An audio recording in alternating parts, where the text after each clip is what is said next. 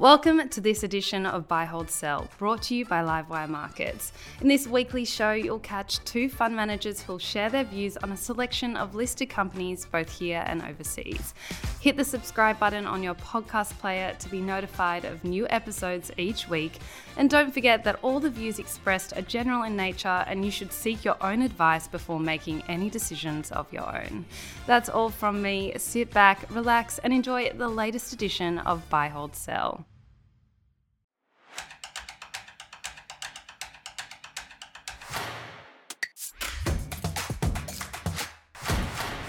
Hello and welcome to Livewire's Buy Hold Sell. I'm Ally Selby and today we're talking hardcore growth. This episode is for younger investors with longer time horizons or those who have a higher risk tolerance. Today we're going to be talking about stocks that can deliver compelling returns above the long-term market average and to do that we're joined by Nick Sladen from LSN Capital and Adrian Ezquerro from Elvest.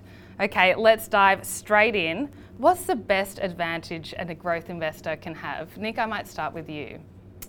Uh, well, looking long term, um, time enables you to look through half yearly and quarterly reporting cycles and focus on what the long term total addressable opportunity is for these businesses. You know, there's been several examples over the last 20 years of some of the best companies like REA, Seek, and Carsales where at certain points in time they've had hiccups on their, their cycle, but the long term total addressable market has remained intact, and all of those businesses have disrupted incumbents and done really well. Mm. Everyone's really focused on reporting season numbers right now, whether they are half yearly or full year numbers. Why is it important to look longer term, particularly for growth investors? Oh, we, we think it's, it's particularly important for all investors. Um, if we look at the old saying that time is the friend of the wonderful business. We certainly agree, and it's particularly apparent for those companies that have an ability to reinvest and compound at very high rates of return. We tend to think that time will be the best friend of those companies that can self fund uh, their way into very deep pools of, of opportunity.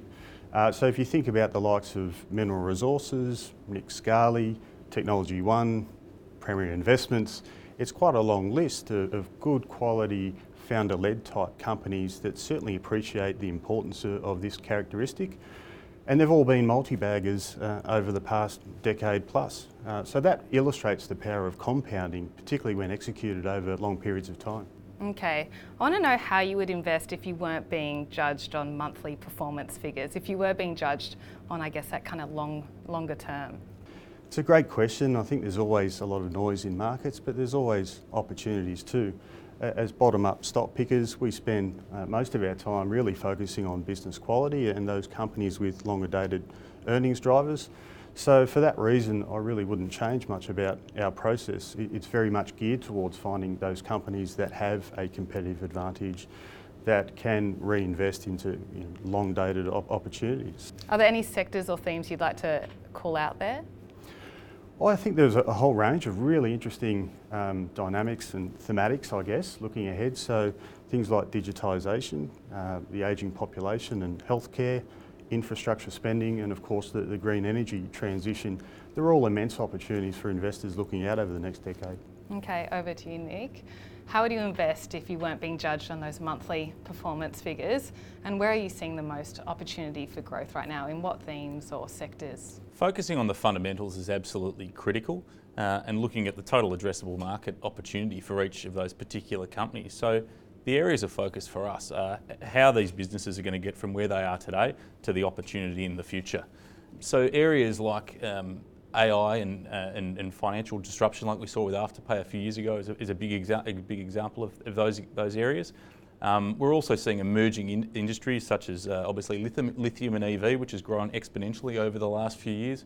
You've got best in class operators taking share from other businesses like Premier Investments, or you've got newer businesses like Netwealth and Hub doing things in really good shape and taking uh, share also from legacy players. So we look at all those as really, really attractive options. But equally, um, not discounting that. Some of the cyclical sectors also can be attractive at certain points in the cycle. You just need to have a really clear understanding of where you are in the cycle and what valuation looks like for some of those businesses because there can be good money to be made on those investments as well. But, but, but like Adrian, return on invested capital is a big focus for us. Uh, so a lot of those really quality self-funding businesses are the ones that we think will do really well through the cycle. I want to talk about the risks now. Growth investing is often considered more risky than maybe its value counterpart. What risks do you think investors need to be aware of today? Uh, inflated valuations, um, investment bubbles, the latest fad or trends. Uh, some of those things are probably ones we're probably um, particularly cautious of at the moment. There's several examples of businesses in probably the larger cap space um, that have done particularly well. Afterpay is one. Some of the lithium producing and cash flow positive stocks are other ones, and they've dragged some of the smaller cap stocks uh, along for the ride that might be, and some of those valuations got completely inflated. And there's a bunch of businesses that are still trading on the ASX today that are probably working through their existing um, residual capital, and you know there's limited prospect of self-funding going forward. So that's an area we're pretty pretty cautious on, and that's where we would encourage others to be cautious as well. Okay, what are the risks that you're seeing today for growth-focused investors? I think the risks are two, twofold. Like, like Nick, uh, we would urge investors to focus on fundamentals and, and really avoid investing in speculative companies that are, are, burning cash and at the mercy of capital providers. Often these are the companies that have the exciting stories and, and the narrative, uh, but in many cases lack genuine substance. At, at Elvest, we focus on those companies that are still early in their life cycle, um, but they still have uh, established cash flows. They're well established businesses, and we find that that's the, the sweet spot for us. I think the second risk really is just overpaying, uh, and I think you can go buy a great cohort of good quality businesses, but if you're buying them on 1 or 2% earnings yields, we're not convinced that will generate uh, good long-term returns. So it's really important just to maintain your discipline. We asked our fund managers to bring not one but three stocks that they believe can deliver exceptional above-market returns over the next decade. Nick, what have you brought for us today? Uh, we're speaking about lifestyle communities, uh, Hansen Technologies, and the platforms businesses Hub and Netwealth. So. Uh, lifestyle Communities is a affordable land lease um, business uh, operating out of Victoria there's obviously a significant housing shortage across Australia at the moment, so they're very attractively positioned from that perspective. So they've got really good structural tailwinds. Um, they currently have seven new projects uh, under development, which is quite a significant um, undertaking for them, and that is expected to deliver 50% earnings growth over the next two years. Uh, and we think you're only paying around 20 times earnings for, for that opportunity, so we see that as quite an uh, attractive, compelling opportunity. Hansen Technologies is a back-end software um, billing service focused on the uh, telco and utility sectors um, and communications. It's founder-led. The founder owns 17%. It um, has a really excellent um, return on capital, has really positive and strong cash flow generations. Um, over the last three years, as valuations have been inflated, they've been able to pay down their debt. Um, they're basically net cash now.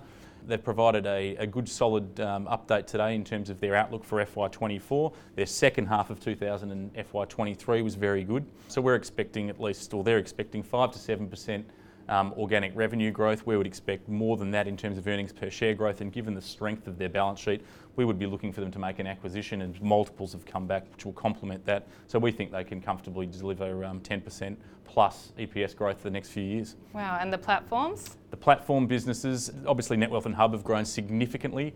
Um, over $20 billion um, across those two businesses in, and, Praemium in terms of flows per annum. Um, they've grown at about 40% CAGR over the last 10 years. They've gone from you know one to one and a half percent um, in terms of market share of the um, of the platform business to over six percent in the last five years. They're both you know very very attractively um, structurally growing, taking shares from some of the legacy incumbent players, and and we think that the cost management that was shown in the FY23 results will be position them well for current FY24 and there's been a, a, big theme of money going off platform into term deposits over the last 12 months. Um, we would expect that headwind to become a tailwind and drive flows over the next 12 months for those two businesses. Four stocks, not three. That's a little bit of a kicker. How about you, Adrian? What are your three stocks? We actually tend to agree with, with Nick's comments there, particularly around the, the, the platforms and, and Hansen, where we've been a, a long-term supporter and investor there as well. Looking at our three stocks, uh, the common thread, each operate in industries with uh, supportive market structures, there's uh, long dated growth opportunities and all are founder led or have owner manager teams in place as well.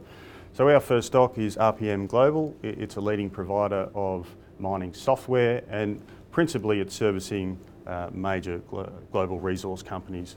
We think they benefit from the mining digitisation theme. Many miners are still relatively early uh, in, in terms of uh, mining software adoption, so we, we think that represents a, a significant tailwind for RPM. Looking at, at, recent results, albeit coming off a low base, uh, FY23 EBITDA is forecast to triple, and we think that they continue to deliver really strong earnings growth from this point. Our second stock is Seven Group. Uh, obviously, it's a, a, conglomerate, but most of its capital these days is deployed in industrial services. So, business units like WesTrac, uh, Boral, and Coates. WesTrac we view as the, the jewel in the crown. It, it's wonderfully well positioned within its key markets. It does uh, benefit from increasing mining volumes, and its high margin services business is leveraged to a, an ageing mining fleet here in Australia. Looking at, at Boral and Coates, they're leveraged to a $1.2 trillion pipeline over the next five years for work in infrastructure and construction. In aggregate, the group, they've got a, a good portfolio of assets, they've got long dated tailwinds and a really high quality uh, aligned management team. So we think they continue to deliver from this point. And your third stock, what is it? The third stock is a little divisive, um, but nonetheless, we like it for, for good reasons. We think it's corporate travel management, as the name suggests. It, it is involved in the management of corporate travel, and that's right across uh, the world. I mentioned it, it's divisive because people tend to have strong views on the company, but looking at the numbers, uh, by the end of FY24, it will have delivered compound annual growth in earnings of 19% over the past decade which is a great track record. And looking at it today, it's a, a top five global player in what is a $1.5 trillion industry, and yet it still commands less than 1% global share. So we think corporate travel just has an immense opportunity to grow both uh, organically and by acquisition. And we think for those investors that can stomach some volatility, they'll be well rewarded over the next five or 10 years. Okay, well, I hope you enjoyed that episode of Buy, Hold, Sell as much as I did. If you did, why not give it a like? Remember to subscribe to our YouTube channel. We're adding so much great content just like this every single week.